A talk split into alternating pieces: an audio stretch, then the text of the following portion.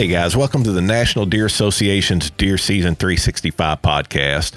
I'm your host Brian Grossman, and today we have a man just a really interesting episode lined up for you guys. Uh, we're going to be talking with Donnie Draeger of the Comanche Ranch in Texas about an intensive 13 year study that he was involved in, uh, centered around culling and whether or not you could improve the quality and genetics of a free ranging deer herd through the culling process and just the, the way they went about doing the culling, the intensity that they were able to do that at, and the results, some of the genetic studies that they done along with it, some DNA analysis. It's just, man, it's fascinating stuff. Uh, there's no doubt in my mind if, you have an interest in deer management and deer hunting, uh, you're going to enjoy this this talk with Donnie. So, but before we jump on the phone with him, uh, as always, there's a few housekeeping items that I need to knock out here. First off, this episode is brought to you by our friends at Yeti. Uh, Yeti is a longtime corporate partner of the National Deer Association and one that we're proud to be associated with. And uh, we've actually just kicked off a little uh, mini sweepstakes here where we're going to be giving away 20 of the Yeti Hopper Flip 12 soft coolers in a limited edition Highland Olive Green. So these are good looking coolers. Uh, we're going to be giving away 20 of them. Uh, but you only have eight days total to get in on this. And actually, we kicked it off on Monday. So your, your days are already numbered as you listen to this. We're going to cut it off on Tuesday, August 31st. So be sure to get your chances before then. And we'll draw a winner on Friday, September 3rd, or draw 20 winners on Friday, September 3rd. So uh, be sure to get your chances on that. All the proceeds, of course, are going to go towards our mission of ensuring the future of wild deer, wildlife habitat, and hunting. So, any support you can give us there will be much appreciated. Uh, I want to give a big thanks, a big shout out to all of you who have subscribed to the podcast.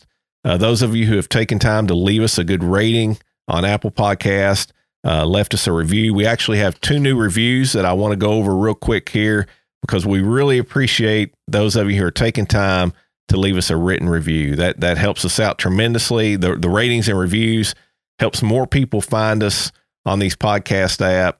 Uh, helps the podcast grow. So uh, any if you would take a moment to head to Apple Podcast, leave us a, a five star rating, hopefully. Uh, and even a written review would be much appreciated. But a couple that have come in since the last the last episode. Uh, the first one is by Cut Patton. Cut Patton. Uh, it's titled World Class, and he says the NDA has upped their game in a big way over the past year. Content is exceptional, and they've made great strides in terms of transitioning the organization into a truly world class wildlife focused nonprofit. This new podcast series is another giant leap in the right direction. Keep it up. You're making us all better hunters, land managers, and stewards of this amazing animal. So, man, thanks so much for that cut uh, we appreciate the kind words. So that that means a lot. Means a lot to me personally, and uh, to all of us here at the National Deer Association. So uh, the other one is by Split Brow Tine 2002, and it says food plot myths busted. I have five one acre plots in northern Wisconsin. We've planted, maintained for over 15 years, and consider myself fairly well informed on food plots.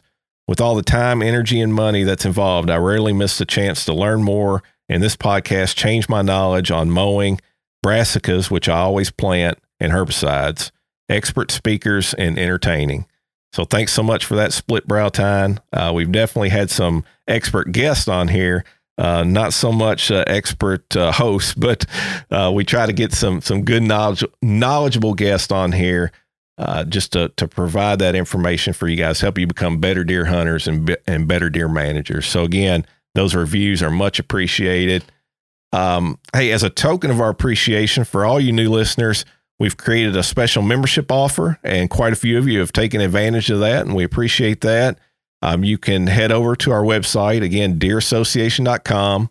Click that join or renew link because you can, even if you're a current member, you can take it take advantage of this offer, and we'll just tack an extra year on to your your current membership. So uh, hit one of those buttons use the promo code podcast. And not only will it knock $5 off your annual membership fee uh, but we're going to send you a national deer association cap as well. So it's a, it's a great offer. You're going to save a little money. You're going to get some cool nda swag to boot. Uh, so we hope more of you will take advantage of that. But Hey, with that, guys, we're going to jump on the phone here with Donnie and talk a little bit about deer culling and uh, whether or not that can improve the the quality and the genetics of your deer herd. All right, guys, I got Donnie Draeger on the line. Uh, Donnie, how you doing? Brian, how are you? Thank you for having me. Appreciate it. Oh no, I, I appreciate you coming on here. Uh, look, I know you're uh, you're a busy guy but I figured since you've uh, you know you've spoken at our national convention in the past, and your research has been the subject of at, at least one article or maybe more on our website, so uh, it seemed only fitting to get you on the new podcast here to talk about just some of the really cool research that you've been involved in around the practice of, of culling. So I'm, I'm definitely looking forward to diving into that. Uh, but before we do, can can you tell us just a little bit about yourself? You know, a little bit about your background and, and maybe how you ended up as a uh, a wildlife biologist there on the Comanche Ranch in Texas. Yeah, you bet. Um, you know, I came about it pretty organically. I think, like most people do. My dad took me hunting at a very young age. I grew up in Georgetown, Texas, just about thirty miles north of Austin, dead center of the state, hill country, and, and uh, we always had ranches and deer leases and things like that growing up. And, you know, as a young age, I fell in love with the outdoors, just like many kids exposed to those scenarios do. And, uh, and, you know, I always tell the joke that, that, that, by the time I hit high school, there was only two things that I really wanted to do in life. And one was play free safety for the Dallas Cowboys, and the other was be, become a wildlife biologist and manage a ranch. Well, as you can imagine, uh, the scenario one took care of itself for me. So uh, I, uh, you know, I, I, got lucky. A cousin of mine was getting his grad graduate degree from Texas A&M when I was in high school.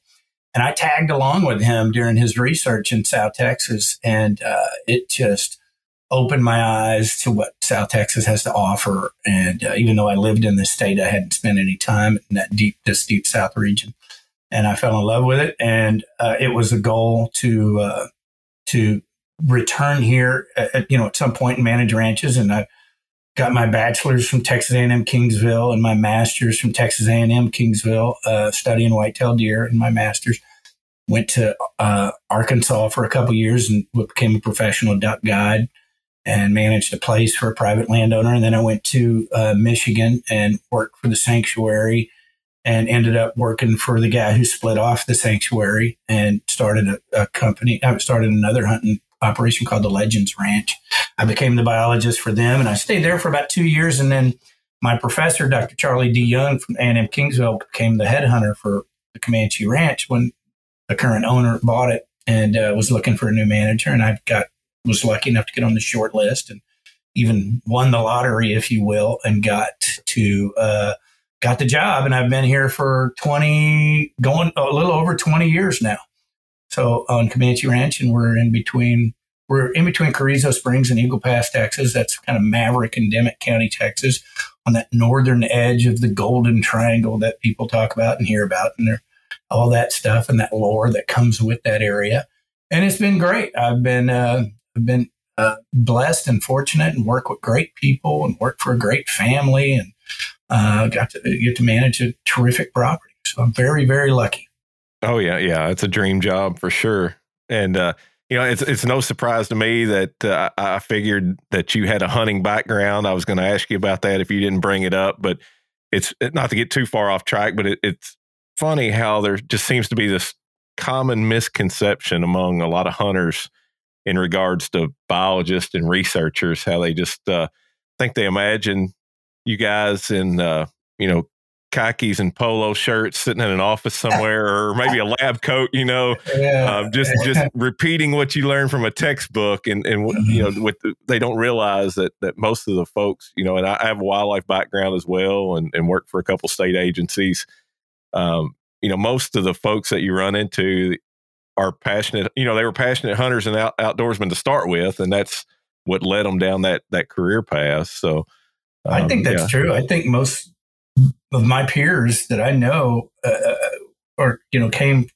I think it's Aldo Leopold, and I'm gonna get the quote wrong, but it's something to do with hook and bullet, and and, and how the how we got into the field. And I think it's a appropriate way to get into the field. Certainly not the only way. And just like any field, there's a full spectrum. I know people that have never hunted. I've had employees that never hunted, but um, and and, and it, that's fine. But I think it gives you an advantage. I agree with you. Put it that way. Absolutely.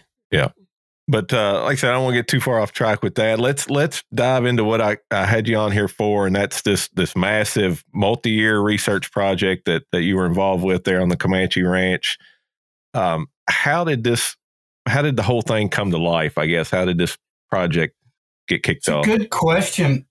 Um, I think it kind of, it, it, without a doubt, we came to this idea because of Mick Hellickson and the King Ranch and Texas Parks and Wildlife. They had a uh, they had a project going on there at the King Ranch that was that took two five thousand acre pastures, one control, one experimental.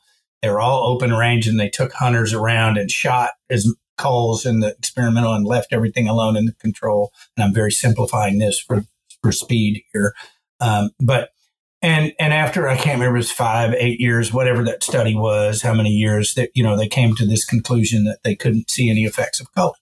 And we thought, well, you know what? That's a great study. We could do it better. and, uh, that sounded arrogant, but we we uh, we went to uh, my my boss and I. We went to uh, Parks and Wildlife and Dr. Charlie DeYoung at Texas Kingsville and we said, "Hey, we've got an idea. We think we can break this up a little better. The technology is a little better. We could use helicopters to capture and you know live capture these deer and look at them and all these other things, right?" And we thought that you know what, we could do this in a way that for once and for all, we could draw that line in the sand. You know, the way I always described it early on to everybody that we were getting into it with is that look, if we're going to do it at such an intensity level that there will never be a question of, oh, did you go far enough? You didn't do this. You didn't do that. Right. So we, we, we, we want to put all that to bed and, and so, and, and at the same time, you could, maybe you could argue at the end of the day, oh, well, it will still work if you do this, but there's no way that 99.9% of anybody in the world is going to ever get to the point and to the intensity that we did it and the way we did it, the resources and the land and everything just won't allow the majority of people to do that. So we kind of wanted to draw that line in the sand, saying if it can't be done this way, then what's the point of the conversation? And let's be honest, we, we, we spent a lot of money and time and effort on this. So we had great hopes that it that that culling worked in the beginning of it. So like, hey, if we do all this, we're gonna have a better deer herd because of the end of it. And so that that was the premise going in is that, you know, not only do we do we kind of satisfy this urge that all of us had and, and frankly most deer hunters have to know this knowledge of culling and whitetail and what is the efficacy efficacy of it. But what do we uh, at what level does it take to accomplish that and and is it worth that?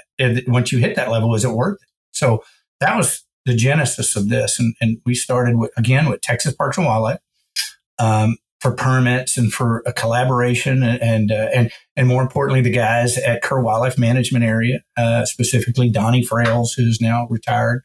Um, and, but and and then we had Texas A&M Kingsville. Dr. Charlie DeYoung was kind of the brains behind the designing the, the, the experiment, and then Comanche Ranch. And so th- those three entities tackled this big project. Uh, and, and we I, will leave the to you, but basically from there we we hit the ground running.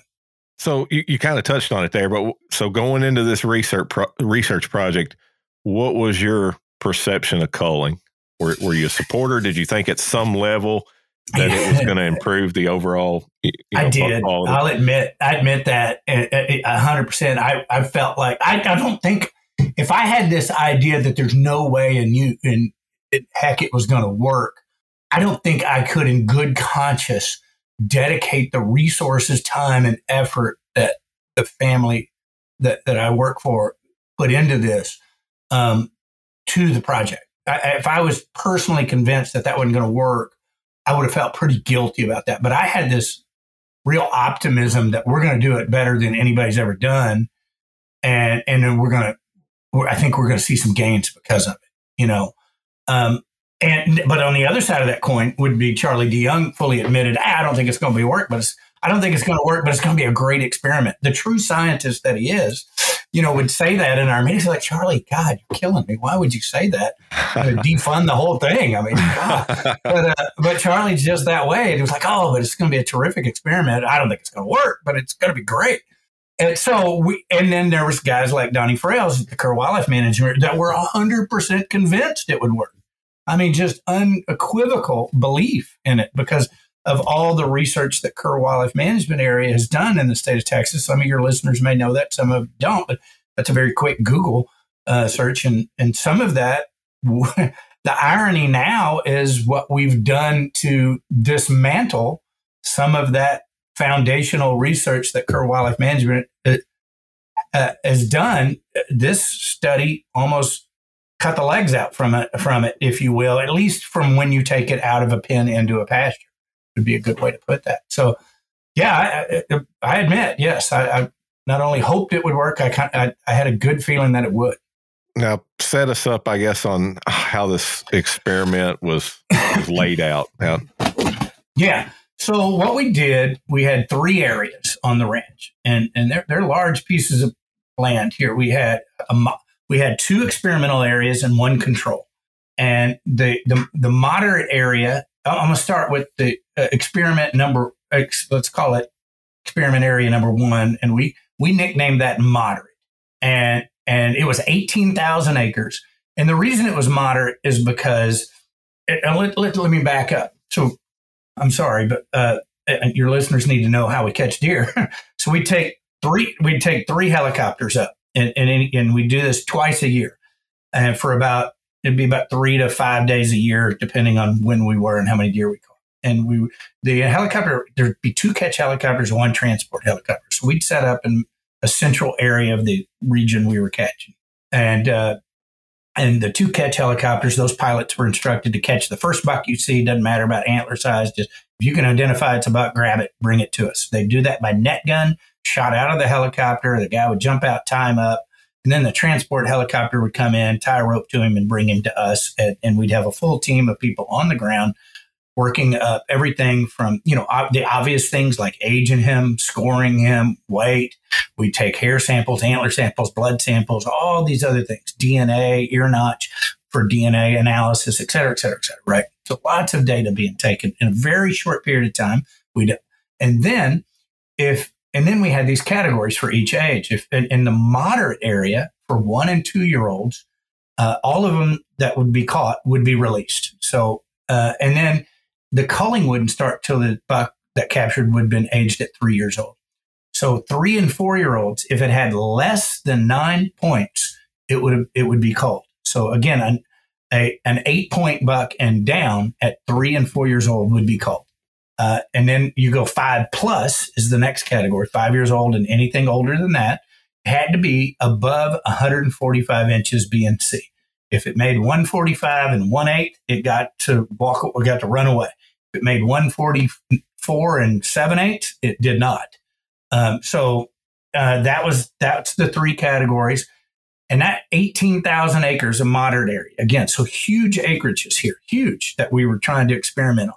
And then the next one, we took a much smaller approach on the what we called quote unquote intensive uh, area, and the intensive area was 3,500 acres and the reason we called it intensive is because we did call all the way down into the yearling age class. The yearlings that were uh, six point or less, excuse me, less than six points were called. So think about that. How often do you see a five point yearling and uh, which is pretty darn good yearling by most people's standards? It would have been called in the, in this uh, experiment, and it, it was called in this experiment. So six points or more to live in the intensive pasture, which is or intensive area, 3,500 acres. The two year olds had to have eight points or more to live, and meaning a 7.2 year old was culled. And then once you hit three, four, it was the same as the other one. Uh, anything with eight points or less was called, and, and, then five plus had to be 145 or better to live. So the, all the categories come in.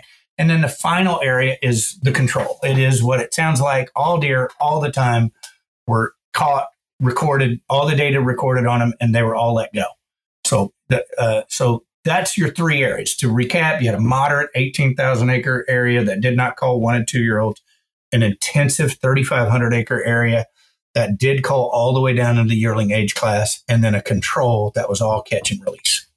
Before we go any further, now the way you were trapping these using using helicopters, were you accounting for hundred percent of the bucks in these units? I mean, were you actually oh, capturing? Uh, I'm sorry to interrupt. Go ahead. Oh no, I was just going to say, were you actually capturing and and tagging and collecting data from every buck in these units, or just a no, no, no, no? Uh, um, um, with many years of data, I can answer this, but at the beginning, we didn't know that. We never, first off, we never assumed we were getting 100% of the bucks. No, no, no. It, it, you know, it was a sample every year. We had a goal to get as many deer as we could in this X time period. And those those numbers would go up and down with as fawn crops got bigger or smaller through those age groups. I could literally tell you by how many five year olds we or four year olds we caught, how good that fawn crop was four years ago. You know, just by those numbers, watching them work too. But more importantly, what we learned is it really took a, a, a minimum of two years and around three to really what I and this is a weird way to put it, but get your hands around that cohort. So meaning that when they were yearlings, you caught X percent of that age class yearlings. And then by the time they got to two, they were two year olds that still catching the same cohort, moving from one to two. You probably caught 60 or so percent of it. I'm making that number up. But, um, and then by the time they were three, you really did have your hands around. I mean, you know, probably were in the 80 or 90% of the range had you caught, cold, or let go, one of the two in these, in these smaller, uh, in these areas. Now, so it really kind of took you three years to get your hands and control a cohort, even by this method. Those numbers I gave you are, are kind of made up, but they, they represent what I'm saying on how you approached and, and, and got your, got control of a cohort as it moved older in age class. So, uh, how many do you know roughly? How many how many bucks would you put hands on every year? Then going through this process. You know, each year was dependent. Again, those fawn crops were really, and, and it was also dependent on weather. I mean, we did this in in freezing rain. We did it in hard downpours. We did it in 100 degree heat. And it was all relatively the same time of year. But after you do it, for, well, we did this for thir- from 2006 to 2018. So, uh, okay. and, and so it's a long study. And I mean, to give you a number, by the time we were done, we had caught right at 11,000 captures. Oh, wow. And, and 11,000 captures, 11,000 lines of data. Um, what that, and that, and it was by the time we were done, we were right at, you know, almost 6,000 bucks.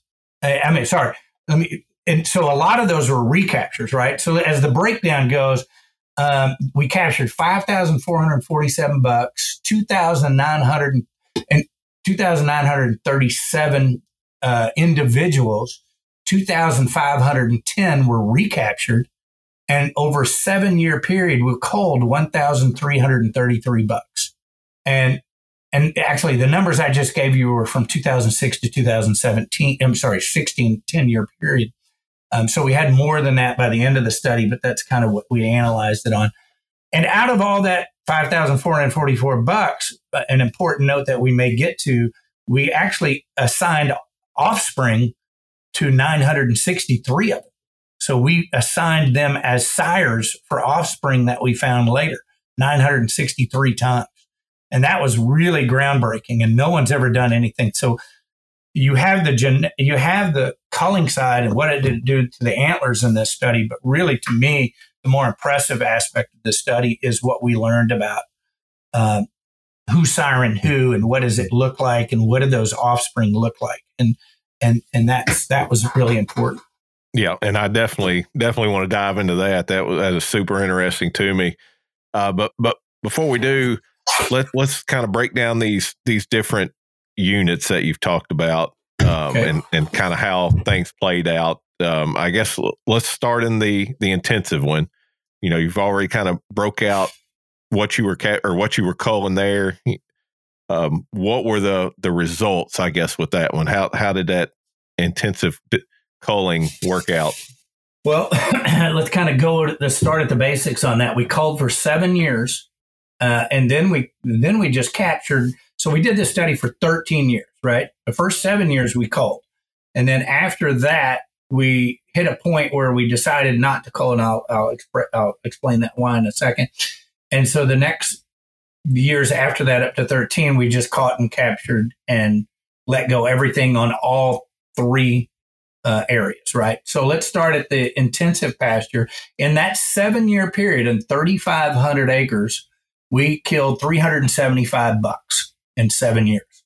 And that equated, and it, was vastly weighted heavily. I mean, the vast majority of them uh, were uh, yearlings, one and a half year olds. Because remember, in that intensive pasture, they had to have six points or more to live. So out of that 375 bucks, 133 of them were yearlings. And that equates to a 94% yearling cull rate. It's devastating to say the least. And so what we did, and look, it, you probably know it. I'd say most of your listeners are aware of some aspect of it. South Texas is a harsh place to grow up when you're a white-tailed deer or anywhere, a white-tailed deer, armadillo, or a human. It's a tough place to live. And, uh, and so, we, and then you compound that by just hammering on a yearling age class. What we did, we created a. Uh, we. I'll give you another number. In 2006, when we started, we counted 73 bucks out of the helicopter, just a raw count out of the helicopter on that 3,500 acres. In 2012, six years later, after you know six years of calling, we counted nine bucks out of the uh, uh out of the helicopter. It plummeted, right? Right. And so what happened is that we created this negative feedback loop in that pasture.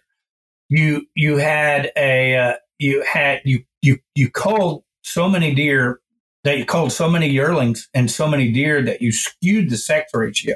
The sex ratio was skewed towards the females. It was like one to one, one to two in the beginning, and it went from about one to six, one to eight.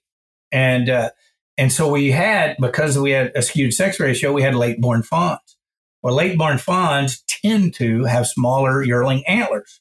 Well, we were judging yearling on their antler size. And because we judged yearling on their antler size, the culling intensity remained high. And and because the culling intensity remained high, and you culled so many of the yearlings uh, early on, and then you add on what Mother Nature had to take on her own when during droughts and coyotes and things like that. We really did. We really what I like to call drove that herd, that buck herd, into what what I call a local extinction, or was driving it towards it. Let me rephrase that. So um, that is why we quit after seven years of culling. You know, we uh, and and during that time, the um, the the, we, we know for a fact the conception dates went up. We were testing that in the spring and we had, we harvest enough does to get average mean conception dates. Um, during that same period, the, uh, the culling, I mean, the average yearling Boone Crockett score, uh, we know went down during that time period. It's in a downward slope, which is opposite of what you would expect and hope in a culling program, right? A, a successful culling program. So right. that pasture is really interesting in that way. Uh, meanwhile, all the mature bucks in that pasture that did make it through, of course, they they're that cohort they were really a lot better than let's say the control. I mean, they averaged about 140 inches average of anything five years old and up, average at 140 compared to the control, which is like a 120, 122 BNC. So almost 20 inches bigger and better. So you certainly had bigger deer running around on average, but you didn't have uh, you weren't getting the recruitment because we just kept we kept so harshly on the on the on the young deer. Um, right. Yeah, so I'll let you interject there and tell me where to go next. I think that explains the intensive pasture. Right. Do you think the difference in, in antler size between the two? I mean, was that genetic related, or was that just simply reduced competition question. for resources? No, what that is is called a. It, it, we have a phrase for that. It's called a sculpted cohort, and the reason a lot of people get conf- one of the reasons, many reasons why people get confused on why their their culling program they think is working is because if you kill, let's say, let's take a very simple example. Let's say I shoot every eight point I see. I don't care how how often or what age it is. I'm gonna shoot every eight point. Well, you do that for 10 years or five years, whatever, it doesn't matter. And and then you come back to me and say, Donnie, I know culling works because I shoot every eight point I see, and now all I see is 10 points. Well, yeah, but the lo- think about your logic because the only reason you see 10 points is because you shot all the eight points. It doesn't mean that you're producing less eight points. See what I mean? It, right, you, yeah. But you're still, sh- you just shoot them and what you see. So what I mean by that is, yeah, the, we wanted to sculpt that cohort. You have to, right? In culling, you have to get your your standing crop, which is the deer that are out there right now, and you want the average standing, you want the average Boone and Crockett score from a, for deer out there right now, the standing crop to be higher than what you started with. That's the only way, and they therefore we assume are more genetically superior, and therefore can pass that those more uh, attractive antler traits on to the next generation. And that's the first step in a culling program is to get sculpt the cohort to where the standing crop has higher and Crockett score. We certainly did that. We accomplished that. We we see it through our data, but um, we did it at the expense, and because we were diving all the way down in the yearling age class, we did it at the expense of recruitment, and the recruitment plummeted to almost nothing, and it was unsustainable. So if we could have kept culling for another three, four, five, hell, who knows, maybe even seven more years, and we would have had a deer herd left, but it would have been greatly skewed towards the females, and it would have been um, very, very limited in reproduction or new deer eligible to not be or that wouldn't be that wouldn't be culled and would make it through the culling. What we were seeing, what you would have hoped to see, is a reduction of the percent of yearlings that needed to be culled. That would have showed you, oh, wait a minute, now we've got something here. I used to have to cull 69 or 94% of my yearlings. And now something magic has happened, and I only cull 60% of my yearlings. And I have the exact same standards. But what we saw, Brian, eh, more importantly, is that percent of yearlings that had to be culled also fluctuated greatly with the type of year we were ha- rain year we were having here in South Texas. So if we had a really great rain year, that number went down. More yearling bucks were above six points or more. If we had a hard drought, let's say 2011, 100% of the deer we caught were killed. 100%. They were all just devastated by that rain or lack of rain. So, and which clearly isn't a genetic effect. It's it's a environmental response. So, we could harp on this one subject for four or five hours, and I don't want to. Uh, I don't want to uh, dominate it on that. We still haven't even talked about the moderate, so I'm going to let you direct me where you like me to go. Okay, no, no, you answered my question there, and that that makes sense. Even even though the quality of the remaining bucks was higher, they weren't producing higher quality offspring. Is basically what it boils down to. It was the, you were still having to cull the same percentage of of yearlings year after year after year. So yeah, and we have even harder data than that. That as maybe as we move on, I'll try to circle back to that, and we can prove that empirically through our data and through our genetics data. Uh, so so we we feel very comfortable in that argument. Okay. Before we before we jump into the the genetic side of it, let's let's talk about the the moderate culling area. And this, I guess, this area is more for those.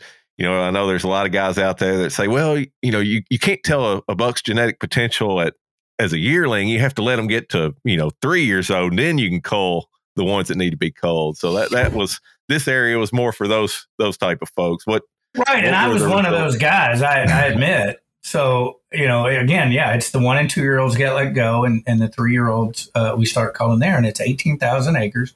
And and to do some real numbers, we killed over a seven year period, we killed 908 bucks in 18,000 acres. And again, it, it was like there was, you know, one and two year olds are, there's nothing there. And then as you got to the three year old age class, you're looking at a bar graph of this, you know, it's way up high and then it trickles down as you get through the eight, nine, 10 year old age class, right?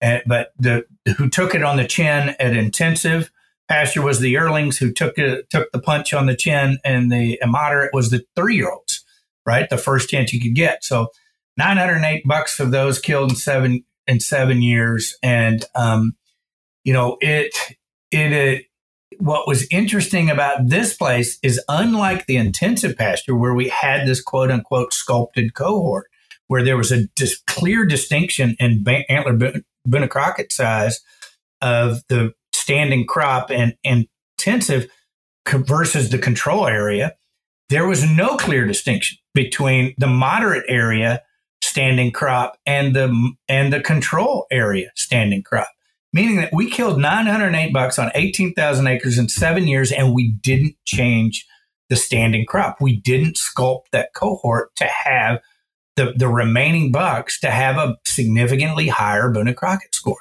and we did this with capturing I want to say it was 6 days a year in in that area with three helicopters two catch one transport you know hundreds of man hours, you know, uh, um, huge numbers of deer being come in, come in on, on those time periods, and we still couldn't affect the standing crop. And what's really crazy is that remember this is still a hunting ranch, and we, you know, we're, we're, we're hunting it during this time, and I'm scouting it, and I have guys that work for me at scout and film and all that stuff. And every deer we catch would get an ear notch for DNA sampling and banking that DNA later. And so you know when a deer jumps in and looks at it, I mean, comes into your feeder or down your corn road or whatever, you're looking at it through the spotting scope. You see that ear notch, you're like, oh, he's been caught. Yeah, okay. That's the only physical element that we put on him. There, there, were, there were no, we did have pit tags, but they went inside the ear and they're, they're about the size of a large red ant. Um, and, and other than that, there were no physical tags hanging off of it, but there, you could look, see that ear notch and you go, oh, okay, he's been caught. And what's crazy for us on the ground is more often than not, when a buck came out, you saw that ear notch. And so we, if you would have asked me, I'd have bet really good money on, yeah, we've, we've affected this herd. We have, we've sculpted this herd because we've got our hands on it, if you will, enough to really change, change the Boone Crockett score. But yet when we collect the data, the data showed that no, we didn't.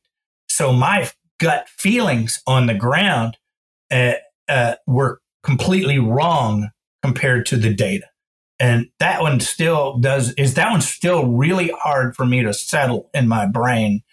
I'm lucky I'm a, I'm a data believer type of guy, but, uh, uh, and I, and especially when it's my own data, but uh, it, it, it's really hard to settle that in my brain. So, and, and again, that goes to why people believe culling works so much. I mean, if I, if I think it, if I think I was affecting it, how does the average guy who's not taking empirical data, um, how does he feel about it? And how is he, of course, he, he feels like he's going to die on this hill with that argument that, oh man, I've, I've, I've done that. I've, I've, I've affected this herd in a positive way. So uh, the takeaway point from the moderate is that we didn't even we didn't even change that. We didn't even sculpt that core. We did not positively influence the Boone and Crockett score of the standing crop. And if you can't do that, then guess what? You're not going to genetically influence the next generation because you hadn't changed the first generation. So right. that that's that's the takeaway of the moderate. Yeah, and and I mean, you guys are obviously you're you're culling this area way more intensively than the average you know, group of guys on a, a hunting lease or a hunting club or, or you know, are going to be able to to get out there and, and do themselves, right. do normal hunting. We, and we even did some data on that. I mean, I compared us our culling intensity versus the King Ranch study, which they had hired guns and paid hunters, and they went out and they did it. They did cull by gun and ground only, but they they did it very intensely and and and, and a rough get a rough swag, if you will, on that was that we were about eight times, eight to 10 times the intensity of the King Ranch study uh, on our culling intensity. So there was no question that we were, we were uh, effective in, in that manner, if you will. Yeah. Well, let, okay, let's let's dive into the what you've you've touched on a couple times here, and and the thing that separates, I guess, your study or a big part of what separates your study from the King Ranch one and that's the all the the DNA analysis side of it. Um, what was what was walk us through that that process? What was done there, and, yeah. and kind of what you guys discerned from all that. And this is going to be hard for your listeners because this is really a this is such an easier concept to see uh, graphs on and all that. So I'll do my best, but we're going to start with kind of what the, the definition of a breeding value is, right? So the breeding value is the predicted estimate of a worth of an individual's genotype based on its phenotypic values of its offsprings and relatives. So let's break that down, right? So genotype means I have a tall parents and I have the genotype to be a tall person, right? But phenotypically, for whatever reason, and there's a multitude of those, uh, I only made it. Let's I'm six foot, and let's say I only made it to six foot, but both my parents are six eight, whatever, which isn't true, but nonetheless, uh, phenotypic means that I'm only six foot, but my genotype I didn't live up to my genotype, right? So phenotype here is antler display. Genotype is is what those antlers, what was the maximum those antlers could have been, is the best way to think about that. Okay. And we measure that by looking at an individual's, all his offspring and his relatives. And we come up by measuring, and we get this predicted estimate of breeding, uh, of a breeding value. So what we did is we created breeding values for all these deer that we caught by also catching their offspring and catching, and, and so we, every deer that those ear notches, Randy DeYoung and and Masa Anishi uh, uh, is the, was the PhD student that worked at A and M Kingsville, and this is well beyond me. They were way smarter than me. I just was good fortunate to to get to acquire some, you know, to be a part of the study with these guys. So we would, uh, you know, hundreds and hundreds and hundreds of deer uh, being dumped into this matrix, and if not thousands, let me rephrase that, thousands and thousands of being dumped into these matrix. And then these matrix would automatically come out and go okay this guy's related to that guy that guy's related oh this is the son of that guy this is the you know cousin et cetera et cetera right? And all of those get crunched out by supercomputer and all their magic that they do. And we get a breeding value and and that breeding value kind of looks like a zero to negative 40 and a zero to positive 40 right it's kind of like a up and down graph and it's an XY graph, right? And it's think of a scatter plot, if you will. Um, and all these dots get dropped on this scatter plot and and it tells you that okay, that deer has a breeding value of plus 10. What does that mean in the real world? That means that that buck, his offspring will on average be 10 inches better than the average offspring for that generation. So the average offspring in South Texas is, let's say, 125. The buck that has a plus 10 breeding value on average will have an offspring that is 135 inches because it's 10 plus the average. Okay. That also goes down to negative 40 or negative whatever, right? So it goes, the scale goes up and down. So as we did that, we found that these bucks weren't following a pattern that the largest antler bucks in general had better breeding values, but not so strong that it would been influenced that that it influenced future generations. That's a tough one, but I guess a good example of that would be um, that the really cream of the crop after all of these thousands of bucks that we found. If we said every buck that had plus 20 or better right, of breeding value. Let's let's isolate them and let's see what they look like.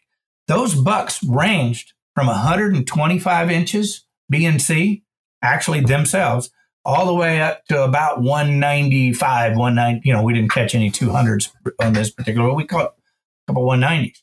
So they ranged that far. So you tell me, how do I go out in the woods and determine which 125 inch buck had the high, higher breeding value than the other 125 inch buck, and I need to shoot that one and let that one go.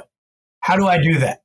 And there were enough of them down in the 120s and 130s and 140s that they would they influence. You can't just keep the very top corner, top right corner of this and say, "Oh, I'm only going to keep the 180s and up or the 160s and up." Well, it that it goes the other way too. So let's say we're only going to keep the 160s. Well, there were 160 class deer that went all the way down into the negative 20 breeding value. So there's enough noise. The, the, the, the, the takeaway here is there's enough noise in that breeding value determination that you can't just depend on antlers, the phenotype, as a way to look at the bucks and say, that's a big buck. He's got big antlers. His offspring will undoubtedly be big. Let him go, let him breed, and we're better off for it in the future. Um, that that may very well be true. I'm not saying that doesn't happen. I'm saying it's not strong enough to outweigh everything else. And a good way to to, to I guess what I'm saying is, let me ask you a question, Brian. Why don't we cull females for generational antler improvement? Female just, does, right? Right, right. Yeah. You just why don't we cull them? See the potential there. Yeah. There's no All way right, to well, see it. What I just told you is the is because we don't see the antler. We don't see antlers on females to know what they're going to pass for it, right? Well, you, so you can't determine which females produce the best antlered offspring, right? Well, what I just told you is true for males with antlers, the bucks with antlers. So the previous breeding values story that I just told you showed the same thing for bucks, right? Remember that the antler genetic side of the inheritance is that's the word I'm looking for. Sorry for the stutter. The inheritance of antler uh, from antlers from offspring. I'm sorry, from sire to offspring is only about forty percent once they hit you know four or five years old. Forty percent of a buck's antlers can be attributed to his father, his sire, right? That means the other 60% is due to what we call environmental factors. And environmental factors could mean everything from was he born in a drought year? Was he born in a rain year? Has he lived in drought his whole life? Was his mother a good milk producer? So forth, so on. How hot is it that particular year? I mean, what it, was it? Is the habitat that he lives in good? What's his nutritional level, et cetera, et cetera? So 40% can be explained. And that number goes way down the younger the deer gets. So as you get to be a three, two, and yearling, um, that number keeps going down. So as a yearling, it's like, I think it's like 10 or 15% uh, of the yearling's antler size can be attributed to its male, its, its, its sire. And that means the other 85% is all environmental. So, which the short of that is is that that's a very bad indicator to try to pick a breeder on. The cattle industry, let's put it that way, would never accept such, such numbers to pick a breeding bull. The, and, and yet we as hunters, granted this is new information and people don't know it, but we consistently believe that because that big deer has a, uh, a big that big antler deer has big antlers, his offspring will, will thus also have big antlers. And what this study showed is that could be the case, but it won't be the case often enough to change the entire genetic makeup of your property. Okay. That's a lot to That's- swallow. And I apologize right now to all your listeners because they're all going to either turn the podcast off right now or they're going to have to rewind that three times. And I'm apologizing. It was, it was longer and harder than I wanted it to be. So I no, but no, no, not at all. I, I, mean, basically, what it boils down to is you just you, you can't you can't look at a buck and and predict whether his offspring is going to be above average, below average, or yeah, I should have just said that and just dropped it. That you're right. That was well. No, no, I'm glad you you brought in how you determined all that. Just trust me, but, everybody. But yeah, the, the yeah. take home is you, you know you're just not going to do it. And then, like you said, you add in the, the doe side of things, and, and you definitely can't uh, predict which one there is going to produce a better quality offspring. Go ahead. I see you. Yeah. Let, yeah. Let's make a distinction here. And, and I need to make two distinctions. Uh, but first, let's, I'm talking about free ranging deer, or at least deer, and, and let's, you know, depends on your definition, but like that 3,500 acres of the intensive pasture was completely high fenced and we couldn't do it there. So large acreage deer, let's, let's rephrase it to that large acreage deer. Now, there's deer breeding facilities all over the South and all over the all over the nation that are absolutely doing producing better quality genetic deer from one generation to the next.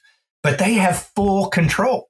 They know what the sire does, they know what the dam does, and more importantly, that 60% of environmental factors that I said is convoluting the, the breeding value of the deer that we captured and we talked about is almost nullified to nothing in a deer pen where all of their feed is poured out of a bag. They They don't have to chase be chased by coyotes or wolves or anything else in a deer's range.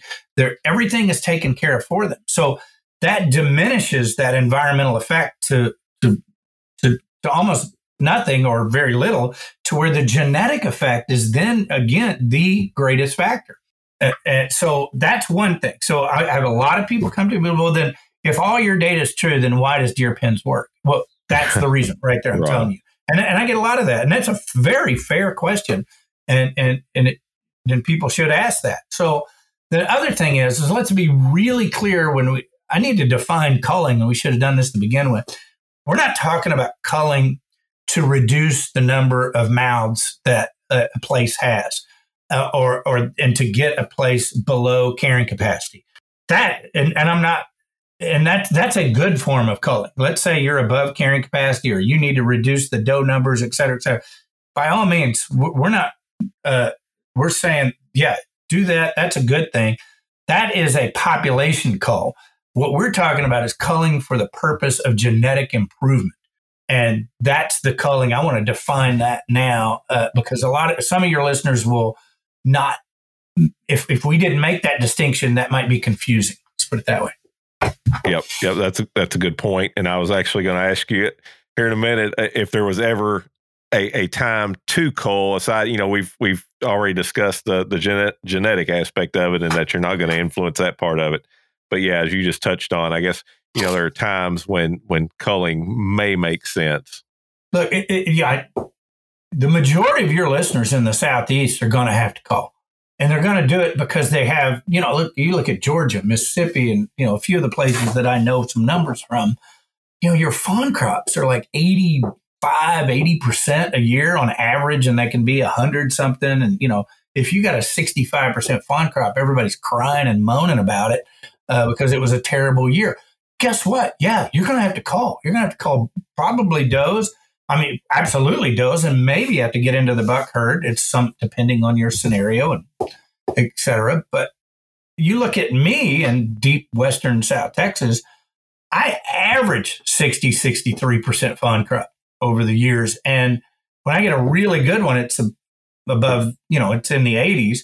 And when I get a really bad one, again, year 2011 comes to mind, I had a single digit fawn crop. So on a place my size, uh, when I get an 8% fawn crop versus a 70% fawn crop, think of it as somebody snapping their fingers and, and instantly 2,000 deer are gone because they weren't born. And, uh, and so I have a hole in my age class. I have a cohort hole. I have a hole in my cohort. I have a hole in the age class. So the idea of culling down here for populations is very different and almost foreign to, or or or not necessary, maybe a way to put it, versus the the southeast or the rest of the whitetail range, where those fawn crops are very high and dependable. Then you're going to have to cull for population density. Yeah. So, okay, you you've been at this now, so I guess for 13, 14 years, I guess since this since this study started. For this study, yeah. Do, do you think during that time have, have you seen any indication that that hunters are coming around to this to the fact that that culling is ineffective at improving genetics yes we, we have a uh, a um, a popular underground following that's a good way to put it. you know we're we're uh, we're gaining some ground on people and fire camp talks and chat boards and and I've done a couple other podcasts that you know Bronson Strickland's and and and we've done a few articles and we've done a TV show with uh, Mossy Oak and those type of things, right? So we're we're we're slowly getting it out there. We're currently uh, Charlie DeYoung is writing the Journal of Wildlife Management uh, manuscript on this study, and then after that's done, and that should be done in a, I would think within the year, I hope. Um, and then after that, uh, I plan on writing a popular book about this study that's more digestible for the layperson and, and, and has all this stuff we're talking about and much more. So we hope to swing the pendulum. You know, uh, uh, this this talk this got started, frankly, because of Kerr Wildlife Management Area and their studies in the 70s. So this debate has really been burning for almost 50 years, if not better there's so much misinformation and there's so much guesswork at it that we really feel that our we feel a duty to uh, get out the this hard evidence that we found and and then you do what's right for you but at least you're armed with the knowledge of what we know. Right. And and i ask that because it does seem to me like on, on you know on social media I, I in my job with uh, NDA I, am on social media a lot and uh, it does seem like you know when the topic of culling comes up and of course we share a lot of articles about the topic and stuff that that more people than not have have figured out at this point that you know it's not going to improve the the genetics of the herd. You, you see more people repeating that. You still have you know there's still a stronghold out there that just wants to like you said earlier just they just want to believe it you know maybe they've done some on their property and they think they've seen results from it and and so uh, there's definitely well, i always have a saying for those you know that that those those guys are you know their their their mantra in life is i wouldn't have seen it if i hadn't believed it so uh and, and, and if that's the approach you're going to take about culling, well, then there's nothing I can say or show you that will ever convince you otherwise. And, right. and that's fine. You bought the land or you bought the lease and you do, you know, you do what you want, buddy. It's all good. Yep. Yep. Absolutely. Well, hey, uh, uh, I do have. There's a couple things I meant to ask you and kind of missed out, so I'm going to jump back on two quick things here. One, one was about the uh, your method of, of capturing, uh, which is pretty unique to me. You know, I guess uh, it, it's a Texas thing or, or a, at least yeah. a Southern thing. But uh, did you see much in the way of of mortality from that? You know, chasing these animals question. down with a helicopter and using the the nets that way. No, that's that's a great question. Yes, we did have mortality. Um, but it was really limited. Um, it's less than one percent. It was, it was, it may have been less than a half percent, if I remember right.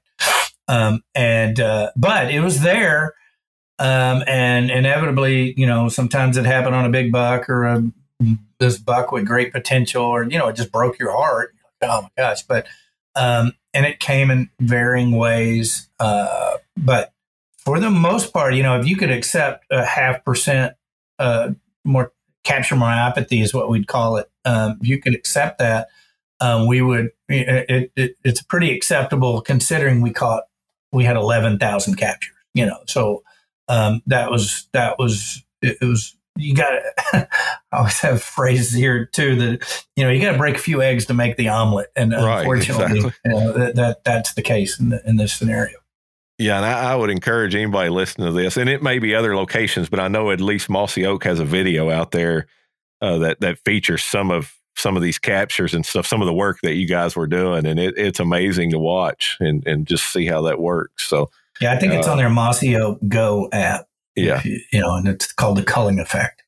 Okay. Yep. So if if you're listening and that interests you, yeah, check that out. It's it's uh it's fascinating stuff. But the, the only other question I had was with that intensive culling area. You know, I guess it's been six years or so now since since you stopped culling in there. Did did the mm-hmm. population rebound? Is it is it kind of back to normal at this point or Yeah, it has. We have a fairly healthy five and six year old age class in there, and then everybody below that's pretty strong. I mean, if you asked to go out and shoot a seven year old or older buck in there, it'd be tough to find, you know. But I we we just have watched those cohorts grow up, so I kind of really know how old they truly are. Uh, we we've had our eyes on those guys for so long, and we have some really good bucks in there. I mean, to the point that we joke about it, like, oh, that culling really works, doesn't it? You know, and you get them, you know, and and and and and again, the only reason I say that is because there's so many of these human responses that, whatever reason, you really do want the culling to work. I mean, it's very human to have this uh, this this desire to say, "Oh, look, I, I, I did good today. I killed this and took him off, and I did this and that, and look right. at the results." So it's a, it's a you're not only fighting past studies, history, dogma, if you will, at some level, but you're also fighting your own emotional state as a hunter and your desire to do good. And even a conservationist, I, I know that sounds contradictory, but as a conservationist, to do good to the next generation that's coming.